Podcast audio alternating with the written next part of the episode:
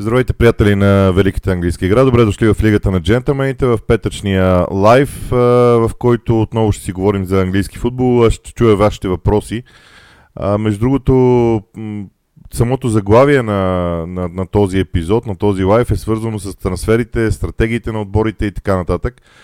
Това време на годината, в края на месец юни, обикновено е времето, в което отборите се стремят да вземат основните си трансферни цели – защото те са най-важни с тях да започне подготовката. Виждаме, че между другото всеки един клуб общо взето се насочил към един или двама основни играчи, към които се стреми, след което приоритизира следващите. И смятам, че това е процес, който ще продължи във времето. Смятам, че това ще бъде доста интересно, защото много ясно се вижда в коя зона всеки клуб иска да подобри представянето си. Преди да започна с отговорите, нека да кажа нещо, което струва ми се, че ще бъде засегнано много често, защото днес, така или иначе днес вероятно повечето въпроси ще са свързани с трансфери. А, договарянето на една сделка е изключително сложен процес, не е толкова просто, колкото ние си го казваме, ние си мислим. А, клуба, който продава, казва цената, клуба, който и, а, иска да купи, я плаща и всичко приключва.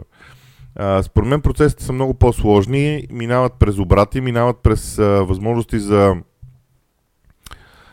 предоговаряне, дори с публично извиване на ръце и така нататък. Тоест, всяка една инфор... моя съвет е всяка една информация за трансфери, преди те официално да бъдат обявени, да бъде възп... дори от най-добрите източници, да бъде възприемана а, като вероятност, а не сигурност, а не нищо сигурно. Защото дори на най-сигурните източници на трансферния пазар, които ние познаваме, може да им бъде дадена информация, която да обслужва целите на клуба и това няма да бъде грешка на журналиста, ще бъде манипулация на клуба, който участва в тази делка. Така че ви съветвам да не си правите изводите за дадена сделка, дали ще стане или не веднага. А, така, сега започвам с а, въпросите. Първо да, Владимир Ангелов, а, аз имах възможност да разменя съобщение с него по-рано. А, той обявил футболния турнир на Сити. Нямам нищо против. А, когато общността на феновете на, на английски футбол в България по някакъв начин прави нещо хубаво, аз бих могъл да бъда част от това. Сами аз нямам време утре да отида, просто имам други ангажименти. Между другото вече съм в отпуска. А, така че от тази гледна точка нещата са окей. Okay. Между другото, може би е хубаво в, тази, в този канал Лигата на джентълмените да създам някаква рубрика за фен клубовете, която до година да използваме. Мисля, че фен клубовете на повечето отбори в България ще се а, отзоват. Но това е в бъдеще време. Александър Илиев, къде трябва да се подсили Nottingham Forest, за да се спаси? Nottingham Forest е един от отборите, които оцеляха през следващия, през миналия сезон, оцеляха с трудности. На мен ми се струва, че в нападение нещата са доста изчистени. Аз смятам, че като стратегия също, т.е. това 3-4-3 в дефанзивен вариант, работи много добре за Стив Купър, защото създава възможност Nottingham Forest да се защитава с много хора пред и, своето наказателно поле. Вероятно целта е тази линия на отбраната да бъде леко придърпана напред, 3-4-5 метра, за да се излезе от зоната, в която ударите от дистанция да бъдат от а, така 24-5 метра да бъдат опасни. А, така че ако това направят играчите на Форес и продължат да се защитават по този начин, би следвало да имат успех. А, по отношение на много отбори, всъщност на почти всички отбори, изключвам Мансити от това ниво, на всяка една позиция биха могли да търсят по-добри играчи. А, нямат. Единствено ми струва при Мансити, има позиции, на които те нямат нужда от допълнителни опции а, като централния нападател, например, при Масити. Всеки друг отбор а, има такива позиции, които не би искал да, да взима, но би се възползвал, ако изпаднат на пазара. Така че това възижда за Nottingham Forest. А, Веселин Светославов. А, поредна седмица, при която Манчестър Юнайтед е много тих при входящи и изходящи трансфери. Много се пише и говори, но какво точно се чака след като Юнайтед реално имат финанси. Първи Юнайтед не е много тих да си призная. Доста е шумен дори.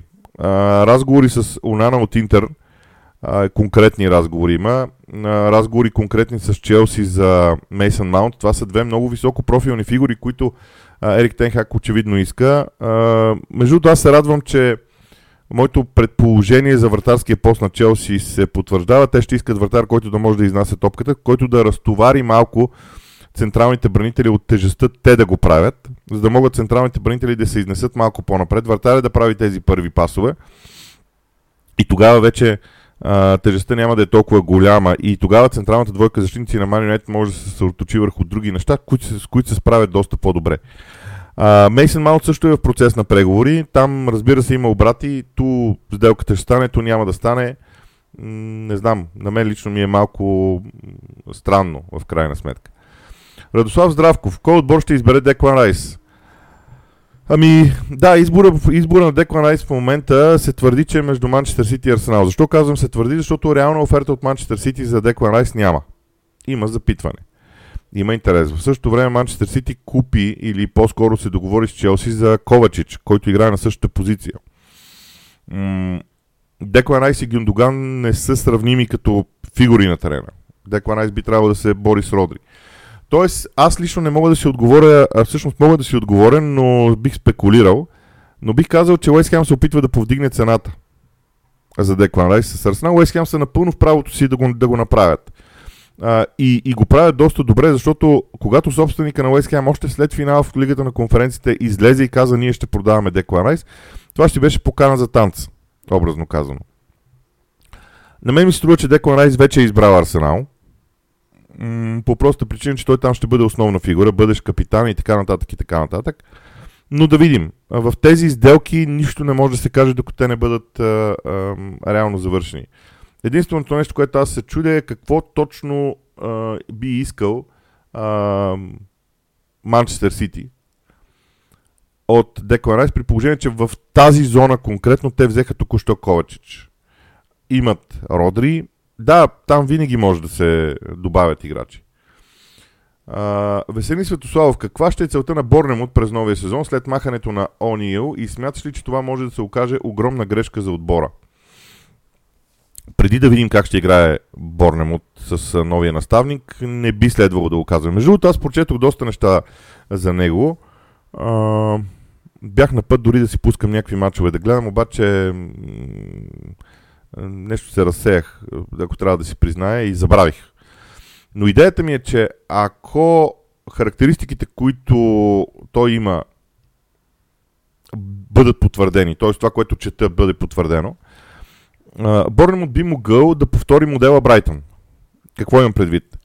А, имат един британски треньор, който ги остави в Висшата лига – след което не имат следващ треньор с прогресивни разбирания. Окей, при Брайтън беше пак британец, но това няма значение. вече аз много пъти в световния футбол съм казал, че особено за Висшата лига, която е световна лига, важно е ам, какъв профил треньор търсиш. Ти ще го намериш. Дали ще го намериш от една, друга, втора, трета държава, няма значение. Още повече, че света вече е едно много различно място. С интернет, с полетите, с възможностите, света е различно място за живот. А, така че за мен а, е много важен профила на този треньор. Той изглежда като човек, който би наканал Борнемо да играе по-различно. Финансовите възможности на Борнемо са такива, че при тях е много трудно да купуват играчи, да влязат в битка за трансфери за играчи. Но ето, ако не се лъжа са взели Куиверт, което е чудесна опция, или поне не знам дали сделката е завършена вече, това би било наистина много интересно. Общо взето аз очаквам Борнемо да се опита да повтори стратегията Брайтън. Аз мятам, че много отбори биха се опитали да го правят. Обаче на Южния бряг явно, явно по-бързо се ориентират. А, ванката. Дали не е по-добре Арсенал да се насочат към Кайседо при очертаваш се провал с Деклан? Не знам къде сте прочели за този провал с Деклан Райс, като все още всички информации твърдат, че Деклан Райс предпочита Арсенал пред Манчестър Сити. А, то не, че не може да стане, но в момента специално категорично шансовете са доста по-големи в полза на Арсенал. Още повече, че Ман Сити дори няма оферта подадена към, към Уест Хем. Арсенал днес ще преговаря с Уест така се твърди в медиите, а, за да даде трета оферта. Така, привет. Кой би бил альтернатива на Райс, ако той избере Сити пред Арсенал? Очевидно борбата е между тях. Не знам кой би бил альтернатива. М- Арсенал имат четирима души, с които вече едва ли не са разбрали на, лично, на лични условия. Аз мисля, че това ще са им трансферите. но Арсенал променя нещата в средата на терена като структура, защото Ромео Лавия е другия, има един десен бранител на Аякс, а, плюс а, така, основните двама. Това, което бих искал да кажа е, че Арсенал прави промяна в средата на терена. Структурата на всеки един клуб и това, което сега ще кажа, няма, няма значение дали е за Арсенал или не, има, че той е за всички клубове. Структурата на всеки един футболен отбор се прави по различни показатели, по позиции. Това е най-така очевидното. Да имаш толкова защитници, толкова полузащитници, толкова нападатели за съответните роли. Но структурата се прави и по възраст. И понякога тази структура, възрастовата структура е дългосрочна. И аз мятам, че Артета се стреми в средата на терена да свали още възрастовата граница, за да може този отбор на Арсенал дълго време да играе заедно. Целта на конструкцията на този отбор е дълго време да играе заедно. И ако Ромео Лавия и Деклан Райс дойдат в Арсенал в средата на терена, Арсенал ще има възможност 5-6 години да функционира с почти един и същ състав. Което поне 5-6 години което би било огромен успех. Да не говорим, че и договорите, договорите им са дългосрочни. Тоест това е идеята. А кой би бил альтернативата, нямам идея, ще видим. Анатолий Гьонов. Възможно ли е трансферите на Челси да са били замислени предварително, за да може Боли спокойно да изхарчи 600 милиона за играчи? Не, аз мятам, че тот Боли просто се учи на футбол. Аз съм, прочетох много внимателно теорията за Саудитска Арабия, за това, че така инвестициите на ПИФ и всичко това, аз съм по-скоро на мнение, че конкретно в чести Тот Боли направи грешки. Това са грешки на растежа, грешки на собственика, който много бързо иска да се заяви на пазара, пред феновете и така нататък и да каже аз съм по-добър от Абрамович. Трудничко му е в момента, но и това е нормално. Трябва да приемем този вариант. Трябва да приемем този първоначален хаос. Аз мятам, че нещата сега ще се поуспокоят, особено с назначаването на новия менеджер и така нататък. Така че не мисля, че са били предварително замислени. Просто смятам, че тот Боли м- се хвърли да прави нещата излишно бързо. Кучо Кьорово, поздрави, Челси ще привлече Джаксон и заедно с Фуфана ще водят атаката. Какво мислиш за това? А... Първо, не са привлекли още Джаксън. Да, има интерес. Там има договорени лични условия, ако не се лъжа. Това беше последното нещо, което прочетох.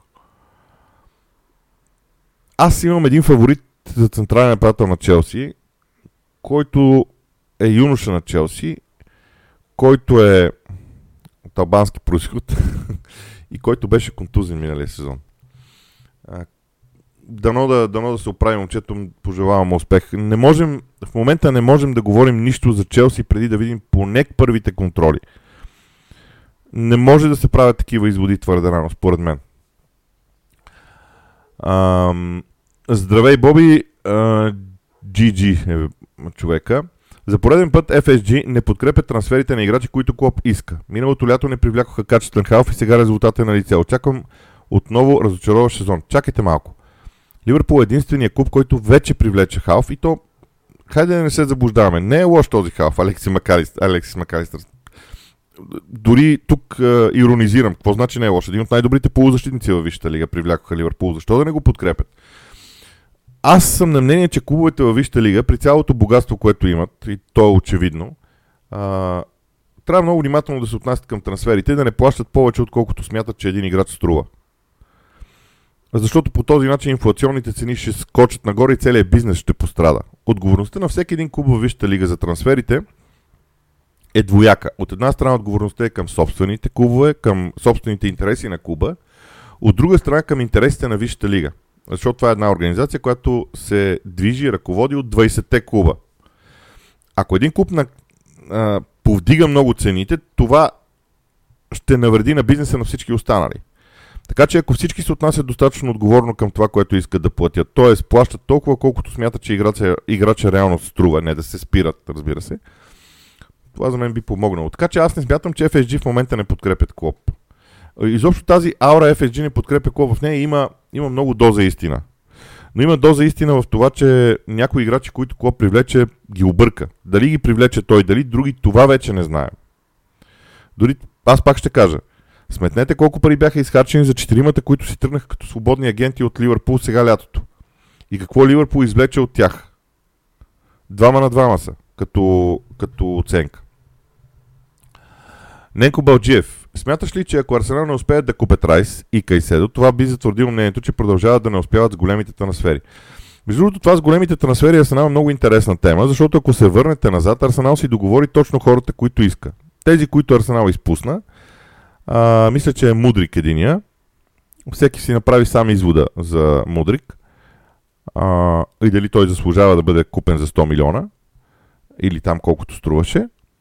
И каква е ефективността на Тросар на негово място. А, кой друг да се изпуснали? Аз не помня друг да се изпуснали. Взеха си играчите, които искат общо взето. А, това са някакви неща от преди ерата на Кронке, на самостоятелното управление на Кронке в тези моменти. Така че да видим. А, не забравяйте, че Арсенал първото нещо, което направи е договори трансфери, т.е. договори нови договори на собствените играчи, което беше много голям успех. Ако вземе тези четиримата, които за сега се говори, че ще вземе, и продадат Джака и Партей за сравнително добри пари, около 50 милиона двамата, или 40 милиона двамата, и вземат тези играчи, които сега искат да вземат, това не е толкова лош бизнес, бих казал аз. Аз мятам, че това не е вярно. За това, че Арсенал не успява да си завършват трансферите. Завършват ги. И Одегор го измъкнаха от Реал Мадрид на безценица. А виждаме какъв играч е. Ам, кой друг да дам за пример? Ако искате, не знам, Жезус и Зинченко го ги взеха от Ман Сити и, и в момента стоиността на... В, прочетох нещо интересно, което аз между такива класации много-много не гледам.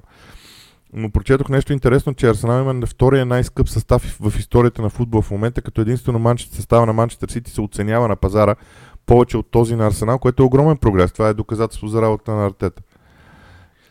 Uh, Георги Кръстев, искам да опитам според вас как Тимбър ще допринесе за играта на Арсенал, освен че имат по-дълга скамейка с него. Поздрави, всичко хубаво пожелавам. Да, Тимбър е другата интересна тема uh, около Арсенал, защото той е абсолютно точно копия на Зинченко. Някои твърдят, че владее топката по-добре от Зинченко под натиск. Това ще означава, че Арсенал може да прави това, което прави с Зинченко и отдясно. Т.е. може един от тях двамата да е в състава и да има трима защитници. Могат да са с двама централни защитници и трима отпред. Т.е. двама централни защитници, Деклан Райс в центъра пред тях и двамата Тимбър и Зинченко от двете страни като разиграващи. Тогава разиграването да върви по-лесно, да имат петима души в по-предни позиции и ето ви как излиза пъзела а, за петимата в предни позиции, които ще са на линията на засадата. Джака до сега беше на линията на засадата. Ако той бъде продаден в Леверкузен, това е почти сигурно, доколкото разбрах, а, тогава на тях им трябва нападател за позицията на Джака, а не, а не полузащитник. Така че според мен Тимбър е, е това и Тимбър може да бъде ам, сложен на десния бранител като, на десния фланг като основна фигура, и тогава да... И Арсенал има, има нужда от, от хора, които могат да играят на много позиции. И Бен Уайт може да влиза в центъра, може да играят... Арсенал ще има много мачове да играе също така. На Арсенал му трябва 20 души абсолютно м- способни да играят на много позиции. Тихомир Генов, първо искам да ти благодаря за епизода за United и второ какво да очакваме от United, ако не направят трансфери на нови играчи и вземат само, примерно, Рабио. Не, вижте. United ще направят трансфери. Работата на, на клуба в момента според мен върви съвсем нормално. Тяхната цел е Онана като вратар, за да може да... Аз говорих по тази тема вече по-рано в а, епизода. След това позицията им е Мейсън Маунт, за да може в центъра малко повече да се увеличи движението, да може Ериксен да бъде разтоварен от възможността да, да започва мачовете и постепенно модела Ериксен да бъде използван като мата, като сколс накрая, т.е. той да е коректив в тази халфова линия. Е, но Мейсън Маунт също е много важен. И след това ще решават въпроса с централния приятел. Сега, ако е вярно, че са казали на Хари Кейн да подаде му база трансфер, ако той иска да напусне, това означава, че притискат Хари Кейн, защото не искат да дадат 100 милиона, или искат публично да знаят, че Хари Кейн иска да напусне, защото Хари Кейн миналото лято направи и последните две лета, всъщност, а, а, направи обрат той, без да м- заяви, че иска да напуска. Така че, може би това е интересно. Ще видим. Ам... Така. Александър Илиев с втори въпрос. Какво мислиш за чистката в Челси, за трансфера на Хаверци и стратегията на Тод Боли?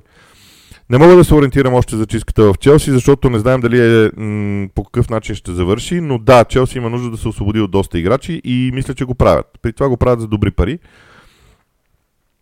Използват това, което случва в Саудитска Арабия. Между другото, днес прочетох, че Саудитска Арабия се отказва да се конкурира за домакин на световното първенство през 2030 година с Испания, Португалия и Марокко, което е много интересна новина по принцип, защото а, Саудитска Арабия имаше дългосрочен проект да развива футбола. Сега този дългосрочен проект според мен е изтеглен назад във времето и те нямат нужда от това световно първенство.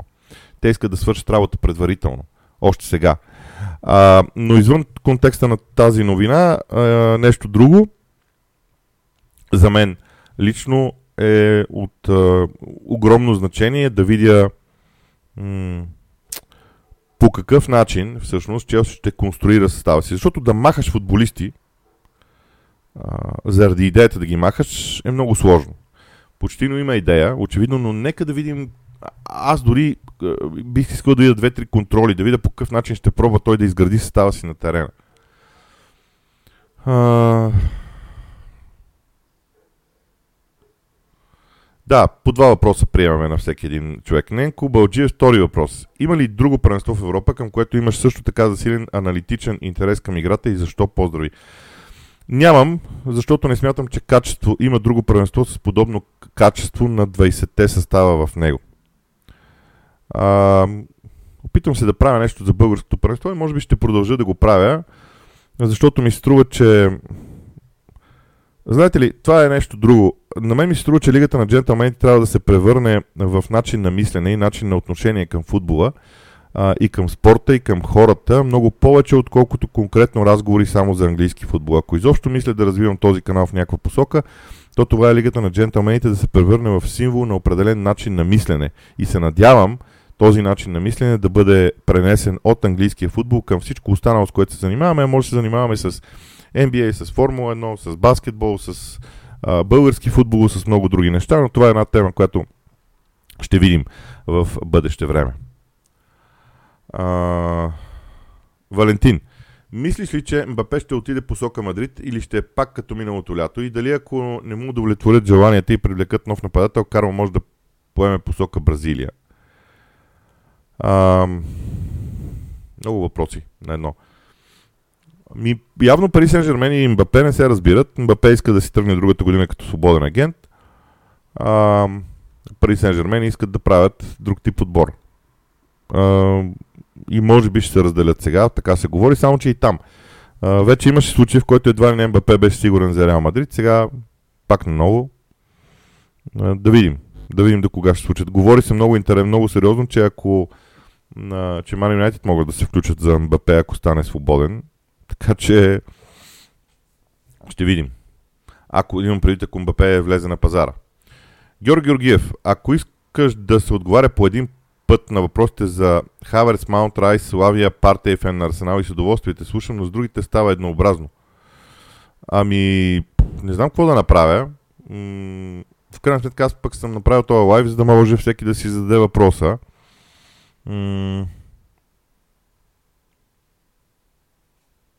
Еми да, не знам. Нека да продължаваме, така пък ще видим докъде ще стигнем.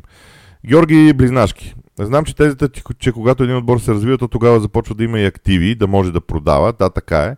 В такъв случай, как Челси на път да продаде Ковачич, Маунти Хаверц за немалки суми, а Юнайтед от своя страна, който завърши трети, няма актив, който да продаде? Може ли твоето мнение по въпроса?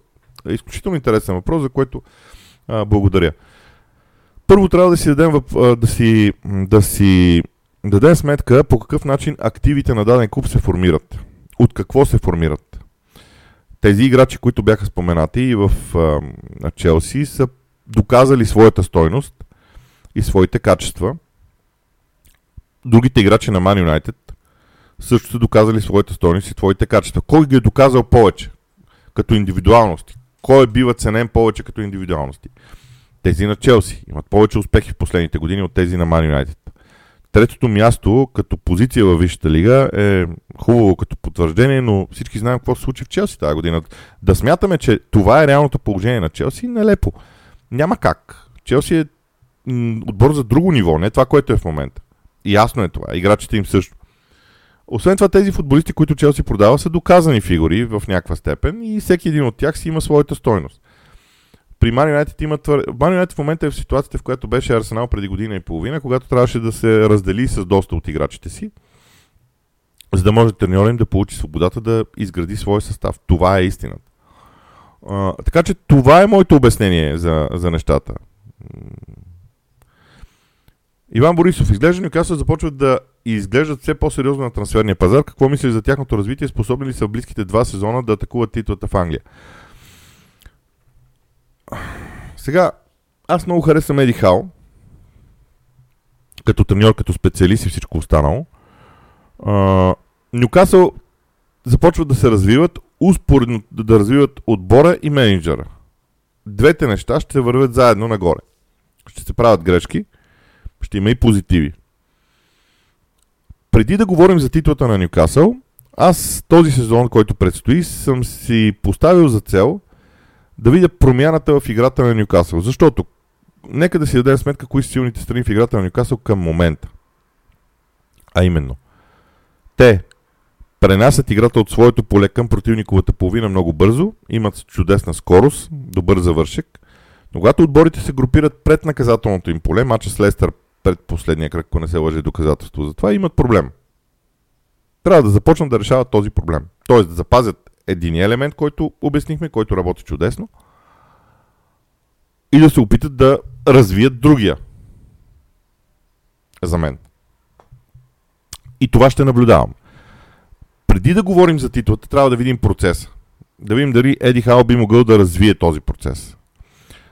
Ако Еди Хао го развие, това означава, че с него ще се търси достигане до борба за титлата. Ако не успее, това означава, че се търси нов треньор, нов проект и така нататък. Така че това е предварителната стъпка преди да говорим за а, титлата. Йордан Сахлийски. Какво смяташ за всички трансфери до момента посока Саудитска Арабия и това не развали ли красотата на европейския футбол? О, м- аз имам по-различно мнение за този проект, за саудитските трансфери. Първо приемам, че те са чисти като сълза, т.е. няма а, участие на... А, че това не е договорено като идея с а, Челси предварително. Защото атаката не е само по играчи на Челси, т.е. не се не само играчи на Челси, а и други. И това, което бих искал да кажа е, че според мен а, по този начин европейския футбол всъщност печели. Защото в него влизат свежи пари. Кажете ми, кой футболист е отишъл към Саудитска Аравия на върха на своите възможности? Има един единствен, той беше полузащитник и е, беше полузащитник на Увърхемптън, но нищо чудно се върне в Европа. За мен това не е проблем. Категорично не е проблем. Тези футболисти, които отиват там, са към края на кариерата си. Така, Ивайло Колев някакви трансфери около Манчестър Сити, освен Ковачич. Спокоен уикенд. Благодаря ми. За сега някакъв интерес около Декман Райс има, но Ковачич е нали, голямата, голямата цел по принцип. Да видим.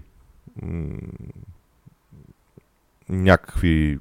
Какво ще, ще направят? Изгубих въпроса. затова го търся в момента нагоре в менюто. Те при апдейта се появяват а, страшно много въпроси а, в случая. Но ам, за мен по принцип смятам, че Масите има няма нужда от нови трансфери, ако не напуснат много, много играчи. Смятам, че те имат хора от академията, които могат да помогнат и не смятам, че на пазара в момента има чак толкова много играчи, които биха могли да променят Ман Сити като отбор. Така, Ивайло Русев, втори въпрос. Къде мислиш, че евентуално Пеп би използвал Райс и защо би отишъл там вместо в Арсенал? Ми, аз не смятам, че Райс би отишъл в Мансити, защото в Мансити няма да е титуляр. Позицията му в Мансити ще трябва да се променя, защото там играе Родри. Да имаш двама на тази позиция е чудесно, но ако не ги използваш едновременно, това не е добра идея. Освен това, ако Масити щеше да купува на място на Гюндоган Райс, нямаше да вземат Ковачич. Така мисля. Сега, ако Бернардо Силва, както се говори, отива в Саудитска Арабия, това също е интересно. Но аз, докато една сделка не стане, не я броя за станала и поради тази причина избягвам да говоря на тази тема. Кучо Кьорово, защо според теб сделката на Маунт е на път да се провали? Аз не смятам, че е на път да се провали. Напротив, аз смятам, че е в някакъв процес нормален на преговори, които да си призная, на мен ми изглеждат абсолютно адекватно. Димитър Дяков, какво мислиш за развитието на отбора на Черно море последните няколко сезони? Какво очакваш от следващия? Малко ми е трудно да говоря за български футбол толкова както за английски, защото не следя отборите достатъчно добре. Ето сега, например, дори не знам какво се е случило в Черно море лятото, дали се е случило нещо и така нататък. Но вижте, всеки един български отбор, без значение кой е той, смятам, че трябва да се съсредоточи върху това да играе по-качествен футбол. Позицията, класирането, за мен са маловажни в българския футбол. Говоря с приятели около българския футбол и забелязвам, че много често приказките и много често мисленето е в посока победа и класиране повече, отколкото изчистването на играта. Според мен баланс трябва да се обърне и тогава ще стане лесно. Така. Йордан Сахлийски втори въпрос. Къде ще е най-добре за Деклан Райс? Арсенал или Ман Сити? Защо не и Байерн? Къде ще пасне най-хубаво? Ми, първо Деклан Райс тотално е отказал на Байерн. според мен на Деклан Райс ще пасне най-добре в Арсенал, защото там просто пазят позицията за него. Тя е празна, тя е свободна, тя е правена за него. В Масите си имат Родри на същата позиция с а, подобни качества. Виктор Попов. Според мен целта този сезон на Челси трябва да е топ 4 и ако стане независимо дали ще вземат трофей, сезона ще е добър. Ако това стане, чак другата година трябва да се атакува титлата. Съгласен ли си? Не. А, всъщност трябва да обясня защо казвам не. Идеята ми е, че пак акцентът е върху класирането. Вижте, трябва да си дадем сметка, че Челси е един наистина нов клуб с Тод Боли начало. Той няма нищо общо с това, което беше при Номан Бармович. Затова за мен в Челси трябва да бъдат изградени, а, изграден стил на игра. Имат нов менеджер. Този нов менеджер ще има нужда от време, подобно на Тенхак.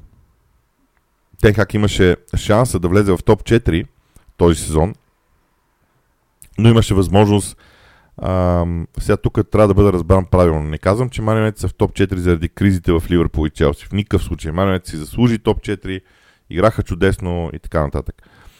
Но Челси ще срещне една среда, в която Арсенал и Мансити имат добра структура и изграден стил на игра. Един отбор на Man United, който ще става все по-силен, един отбор на Ньюкасъл, който е много амбициран и един отбор на Ливърпул, който ще бъде променен в средата на терена. Тоест, достигането на Челси до топ 4 няма да е лесно. И затова аз смятам, че Челси трябва да погледне много повече към това как играе отбора и какъв стил игра има, преди да говорим за класиране. Ростислав Илиев, според теб има ли Ливърпул нужда от поне още един или два трансфера? Според мен Ливърпул има нужда от тези трансфери, въпросът е дали ще ги направи. И кои играчи ще вземе. Мартин Близнашки, втори въпрос. Ако Арсенал изпусна Райс, очакваш ли Артета да започне да недоволства спрямо борда на директорите? Сякаш ако трансфера е над определена цена, не могат да си го направят. Влахович, Мудрик, Райс. Влахович, не мога да разбера защо Влахович пак се, пак се...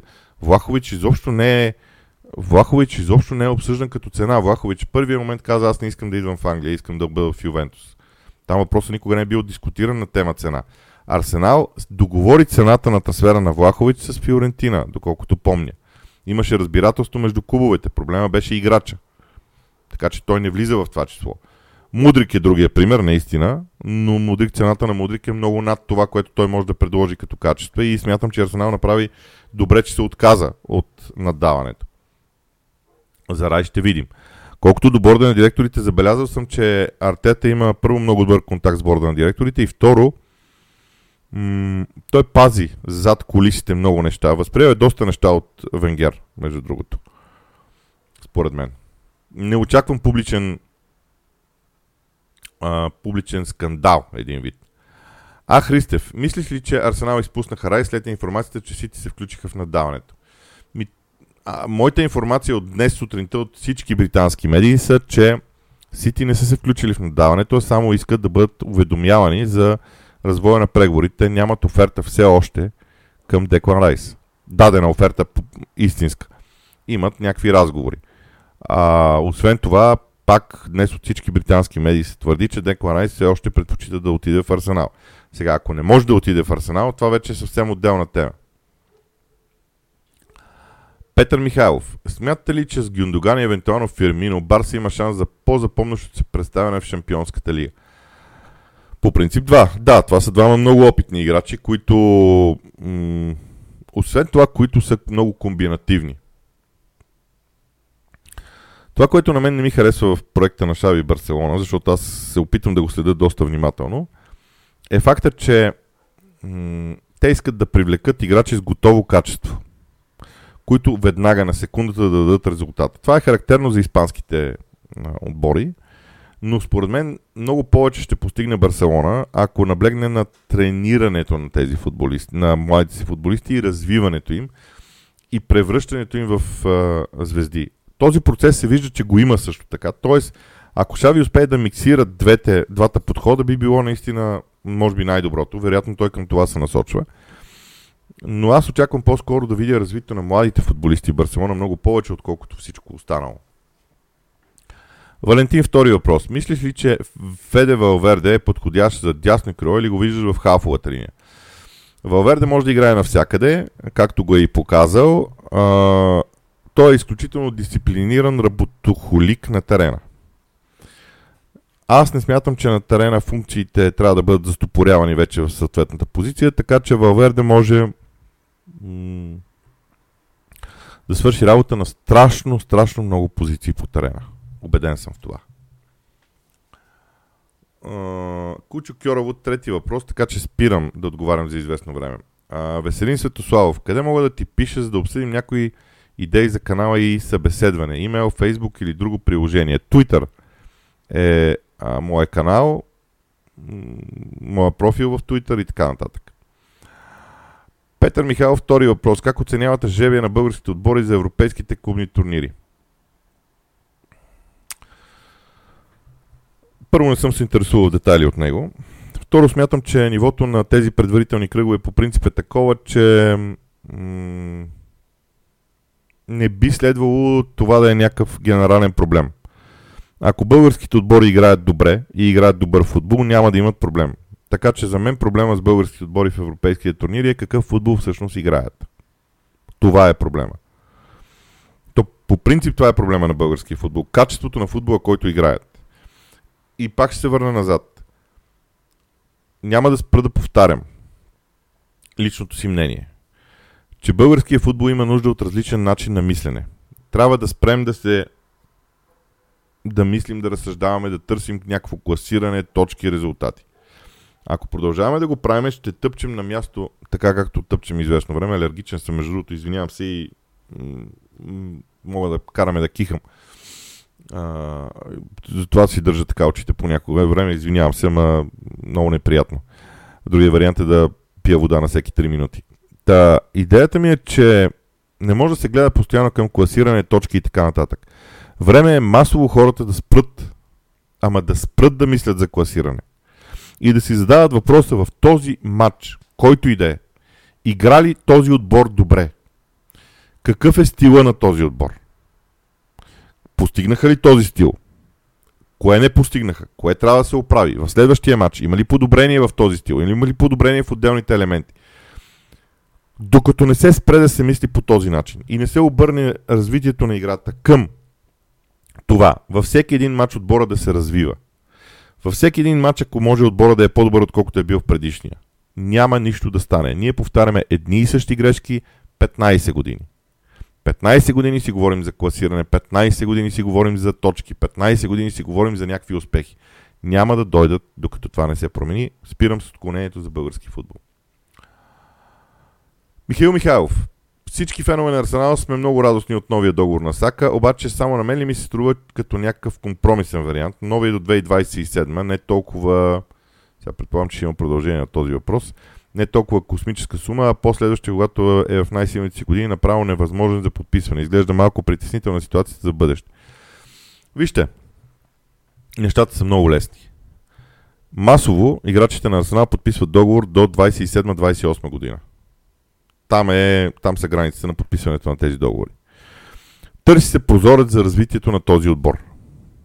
Този отбор, който се създава, защото и Деклан Райс, ако подпише, подпише някъде там до към 28 а, новите играчи също. Тоест, този отбор ще трябва да има 4-5 години заедно да се види. И след това ще се преценява. Не може. А, освен това, Букайо Зака е емблемата, лицето на този клуб. Обеден съм, че ако нещата вътре в клуба вървят напред, Букайо Сака ще е най-малкият проблем на Арсенал. Така че от тази гледна точка аз не съм притеснен. Даморолин, Иван Ангелов. Въпрос едно. При домакинствата на Борнемот се видя, че ракурса на камерата е разли... се различава. Така не се вижда самата игра, както и позиционирането на играчите. Няма ли изискване на Висшата лига за това? Няма, защото височината на трибуните на стадиона на Борнемут не е голяма. Просто стадиона е малък. Та, това, е, това е истината, за съжаление. Няма да се промени. Това ми е мисълта. Михаил Михайлов. А, да, това е продължението на въпроса на Михаил Михайлов, а, както стана дума. А, за Арсенал. Владимир Ангел, въпросът ми днес е как виждаш Патрик Вера начало на Лиц и може ли да ги върне обратно в Висшата лига до година с наличния потенциал и добре работеща академия? Да си припомним какво направи Патрик Вера в Кристал Палас. Той подмлади състава, тотално, а, намери му нова структура, докато бе в средата на класирането. По времето на Патрик Вера Кристал Палас не, не е бил на по-задно място от 12-та позиция във Висшата лига. Да приемем, че ще направи също в Лиц. В Лиц обаче има вече млади играчи. Има талантливи играчи. Тоест, Патрик Вера няма да има нужда от това начало на проекта. Той има добра структура на игра, но Патрик Вера никога не е бил треньор в чемпионшип и това е притеснителното. Не мога да кажа, шансовете не са никак малко, със сигурност, но да видим. Мислиш ли, че Крейг Полсън саботира България в матч срещу Сърбия? Айде пак, съдиите виновни.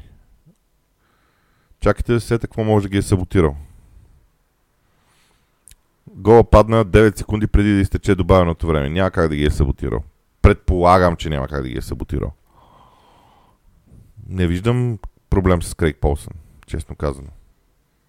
Камо ли пък да ги саботира? Анатолий Гюров, втори въпрос. Смяташ ли, че менеджерите ще се научат от грешките минали продавец, когато месеци наред бях концентрирани в а, Франки, който накрая реши да остане? Ще бъдат ли по-дръзки в преговорите си? От това, което виждам, United работи добре за сега на пазара. Просто има две много важни цели, които искат, те са им основните и след това ще има всичко друго. Аз в момента не виждам проблем в United трансферния пазар, признавам си. Станислав Цанков. Какво мисли за трансфери на, трансфери на Куку в Челси? Смяташ ли, че МБП ще бъде по-добре да напусне ПСЖ?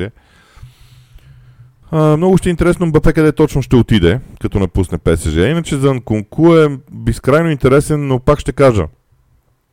Много ми е любопитно къде ще го ползва Почетино.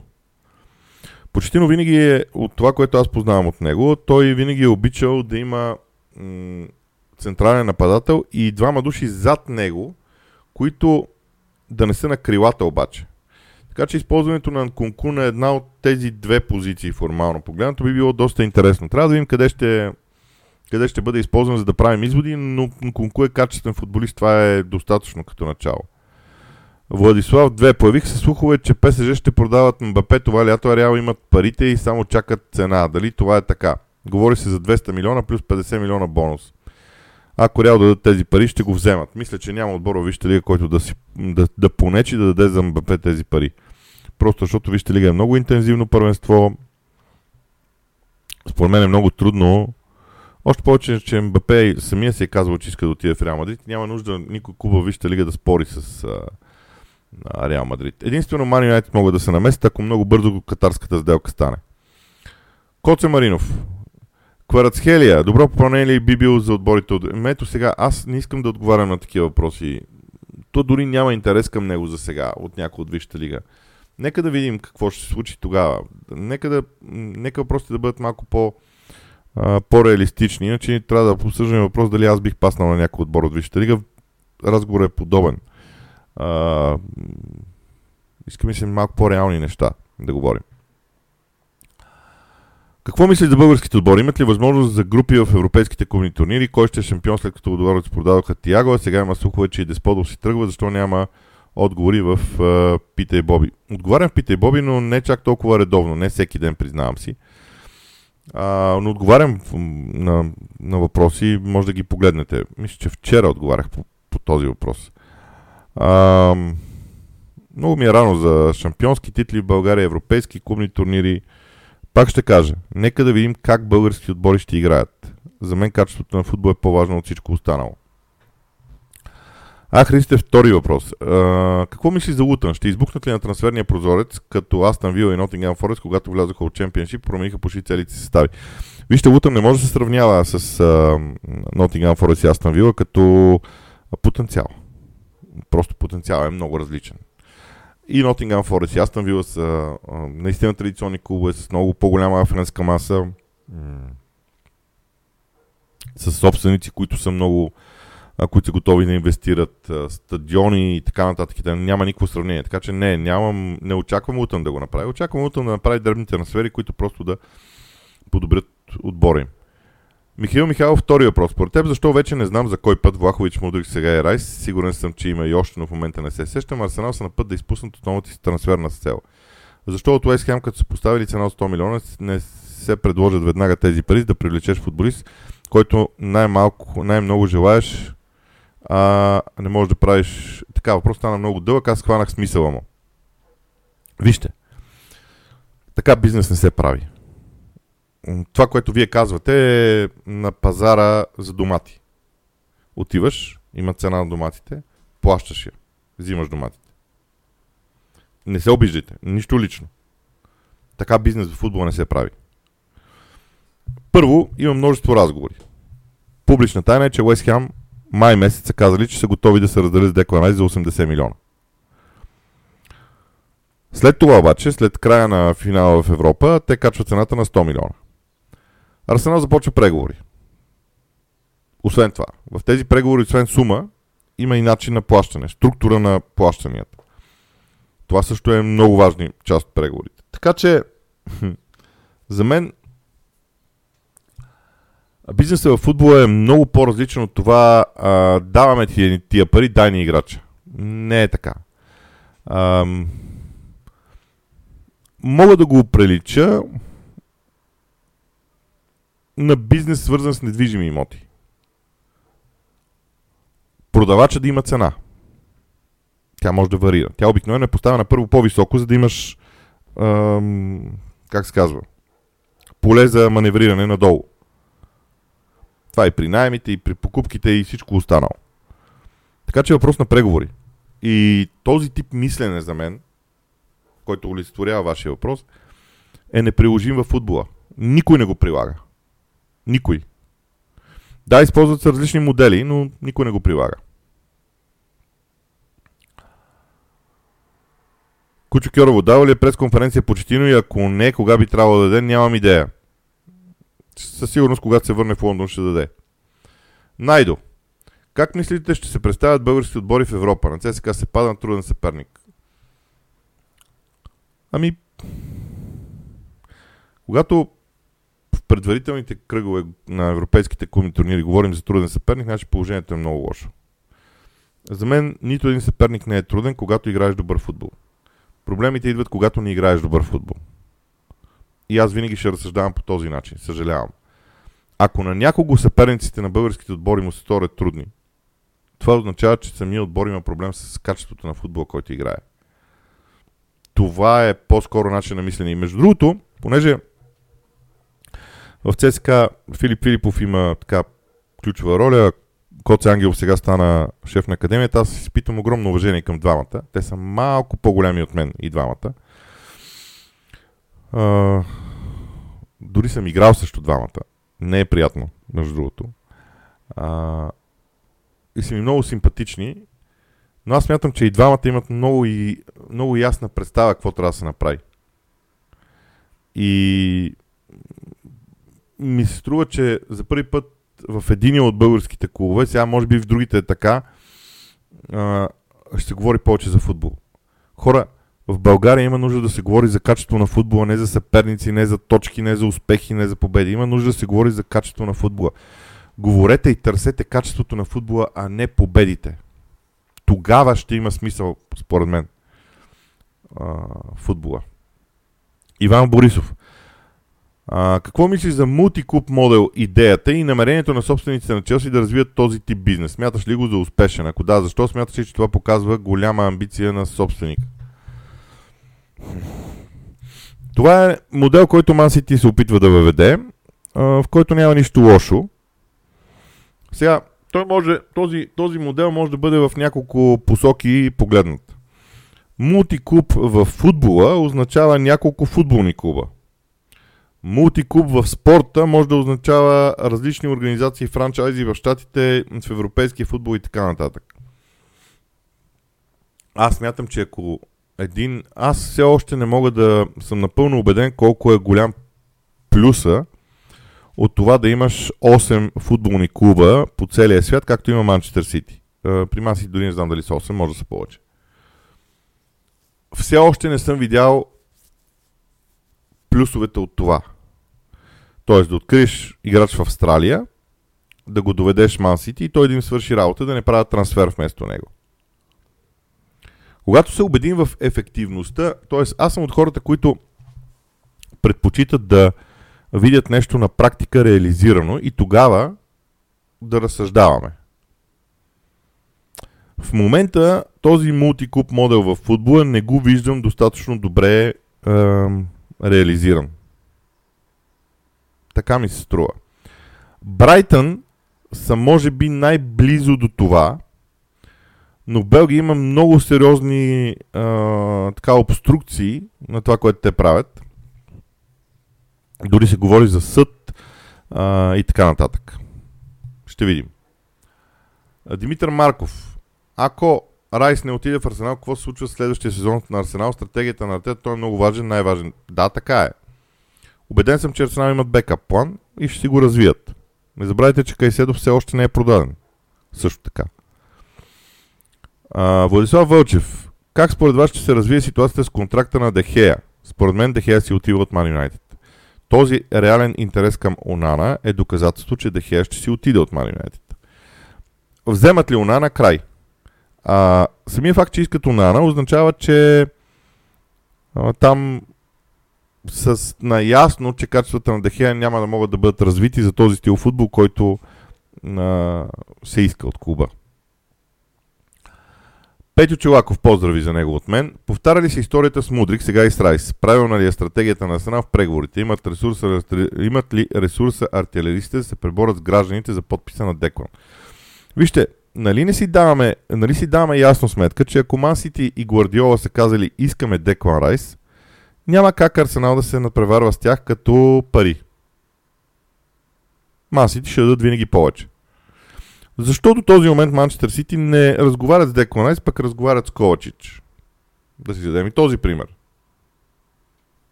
Така че според мен истината е само една. Масити преглеждат и следят ситуацията с Райс до толкова, доколкото ще се възползват в момента, в който преговорите с Арсенал се провалят. Но не мисля, че Масити ще надигат цената. А, колкото до Мудрик, там историята, доколкото аз се помня, е, че клуба на Мудрик, Шахтьор, поиска пари, които Арсенал каза, че няма да плати. Те го казаха още в началото. Още в първия момент на преговорите Арсенал казаха, тези пари, които Шахтьор иска за Мудрик, ние няма да ги платим. Ако Шахтьор намали изискванията си, тогава има вероятност нещата да станат. Шахтьор не ги намали и Мудрик отиде в Челси. Според мен това е окей okay позиция на Арсенал. Сега с Уест Хем няма такова нещо. Сега се говори за 100 милиона. Ако предната оферта на Арсенал е била 92, не виждам проблем да се стиковат нещата. Доколкото чувам големия и чета, големия проблем е свързан с това, че структурата на парите, които Арсенал ще праща на Уест Хем, на Уест Хем не им е изгодна. Те искат на два пъти по 50 милиона, Арсенал искат на 5 пъти да бъде разделена тази сума. Така че е малко сложно. Според мен тук е въпрос на преговори. А, в предишен епизод говорихте за слух как Шейха, който иска да купи Юнайтед, е решил да върне Оле. Всъщност става въпрос да го назначи като спортен директор, дали би вършил добра работа. Аз не смятам, че Оле Гунар Солскар би бил добър спортен директор над Тенхак. Аз смятам обаче, че актив като Оле Гунар Солскар, защото това е, той е много приятен човек, той трябва да бъде част от структурата на Man United по някакъв начин. Но не смятам, че Оле Гунар Солскар трябва да бъде свързан по какъвто и да е начин с първи отбор. Не бива. ще има изостряне на отношенията, както и да го помислим. Даниел Димитров. Ако нещата с Декла Райс не се получат за Арсенал, кой според теб би бил най-подходящ за втори вариант? Кайседо се казва човека за втори вариант. Димитър Дяков, очакваш ли промяна в играта на ЦСКА през следващия сезон? Да, очаквам, защото от това, което аз съм гледал, а, онова 3-5-2, което много дълго време ЦСКА игра, е ултра дефанзивно и не води до никъде, според мен, макар че пък ги заведе до битка за титлата. Аз по-скоро смятам, че пътя е към 4-1-4-1 и за мен трябва по някакъв начин ЦСКА да се справи с проблема на Мос Юга, защото а, добър играч, обаче бавен и... А, не искам да казвам, че само той е проблема. В никакъв случай. Просто ми струва, че има нужда от повече качество. И аз лично смятам, че има нужда от повече българи. Така. Мартин Близнашки, втори въпрос. Какво е твоето мнение за съмнително високия брой изходящи трансфери на Челси към Саудитска Арабия? А изглежда, че арабите притежават част от компанията, която пък притежава 60% от Челси. А, това е инвестиционен фонд. А, инвестиционните фондове, фондове инвестира, а, събират пари от много инвеститори, така че аз не бих... Самата структура на инвестиционните фондове, ако се, ако се замислите, а, е такава, че те събират пари от инвеститори. Така че аз не би ги обвинил в това. Към този момент избягвам да гледам и да очаквам. По този, към този момент не очаквам м- не виждам нещо наредно. Просто защото аз смятам, че а, идеята на Саудитска Арабия е да събере футболисти, т.е. ако бяха взимани само играчи от Челси, тогава да. Но Саудитска Арабия има цялостна идея а, да привлече звезди в собствено във вътрешното си първенство. Това е тяхната стратегия. Всички губят малко от поглед, съсредоточават се върху Европа, а всъщност губят от поглед интереса на Саудитска Арабия. Това, че те се отказаха, или поне така се говори, че се отказаха от Световното първенство 2300, означава, че теглят проекта напред времево. Интересът на Саудитска Арабия е да имат колкото се може повече играчи в собственото си първенство. Откъде да ги вземат? Ми от Челси ще ги вземат, защото Челси иска да ги продава. Челси с лекота ще ги продаде. Точно за това ги взимат от Челси, според мен. Те биха взели от другаде. Ето, днес се появи интерес към Мохамед Салах, на който съм сигурен, че ще свалят звезди от небето за да отиде там. След като изпуснаха Меси. Там голямата драма е, че изпуснаха Меси, който отиде в Штатите. Така ми се струва. Жоро Миленов, не беше ли грешка освобождаването на Гюндоган за сметка на Ковачич? Чакайте малко, масите не са имали думата при Гюндоган. Гюндоган стана свободен агент и си тръгна. Масите не са освобождавали никого. Илян Петков, какво смяташ, какъв смяташе плана на Тенхак за доминация на Юнайтед по отношение на владението на топката? Според теб, кои футболисти са подходящи за този стил на игра, тъй като в Юнайтед има такава липса? Сега, ясно е, че вратаря е много ключов елемент за това нещо. Второто нещо, което аз си мисля е по какъв начин ще бъде подреден отбора, когато се владее топката. Дали ще е 2-3-5 както обичайно, или 3-2-5, както е малко по-консервативното. Или дори могат да отидат на вариант 4-1-4-1. М- не мога да кажа. Трябва да видим. Но ако прием, че Онана и Мейсън Маунт влязат в Man United, тогава ми се струва, че а, червените дяволи биха могли много спокойно да си изградят модела, който миналата година м- определени мачове просто не работеше. Тоест, двама централни защитници, трима полузащитници пред тях, трима души пред тях, не полузащитници, а, и напред петима души. Като ролята на Мейсен Маунт и на Бруно Гимараеш пред Каземиро ще бъде много ключова. Трима нападатели за Man United и тогава Маунт и, Каземи... Маунт и Бруно малко по-напред, но Каземиро с двамата крайни бранители от ляво и от дясно да оформи тройката – И тогава акцента ще е върху тези страничните, а, фланговите бранители, които стават полузащитници, като влезат в тази тройка пред двамата централни бранители. И акцентът ще е върху централния нападател. Тоест, ако приемем, че Онана и Мейсън Маунт бъдат привлечени, следващите три въпросителни, защото за мен са общо пет въпросителните около Манионет го съставим, ако вземат Онана. Защото взимането на Онана облегчава централните защитници. Ако не вземат Онана, трябва да работят върху централните защитници. И според мен това са последователностите в а, стратегията. Така я виждам аз. Може, тя, тя може да бъде абсолютно различна в интерес на истината. Митко Кузев. Искам да те попитам защо големите отбори винаги имат пари за харчене, както ти каза, примерно Юнайтед, а Ливърпул все излиза с такова оправдание. Ми те и Ливърпул харчат пари, не е като да не харчат. Аз се върнете назад във времето да видите какви пари си изхарчили Ливърпул. На Бикейта колко струва? Окслей Чемберлейн колко струва? Настоящите нападатели на Ливърпул колко струват? За какви пари взимаха Ливърпул нападатели? Имат пари Ливърпул и ги харчат. Е, не са колкото тези на Ман Сити и на Ман така е. Но Ливърпул е друг тип клуб. Ангел Ангелов, Боби, какво мислиш за Почетино в Челси и какво следва за Челси с тези много слухове за изходящи трансфери? В Челси следва промяна. Огромна промяна. Промяна в а, работата, в всичко останало. Според мен ще е много интересно а, какво ще се случи. Аз вярвам, че м- а, аз вярвам, че Челси ще бъде един много динамичен проект. Но Челси е там, където беше Man United миналото лято. Много назад още. Много назад. Ще видим. А, Христев, мислиш ли, че юношите на Арсенал като Козиар, Дюбри, Уолтърс, Ибрахим и Лино Солса трябва да бъдат отдадени под найем за да натрупат опит да направят име, подобно на Бълган и да бъдат продадени? Аз смятам, че им трябва един сезон в първия отбор, които да бъдат обигравани. Освен това има едно момче от полски происход. В момента му забравих името. Той е десен бранител, аз много го харесвам него. Изобщо в младежите на Арсенал има много талантливи момчета, които трябва да продължат да се развиват.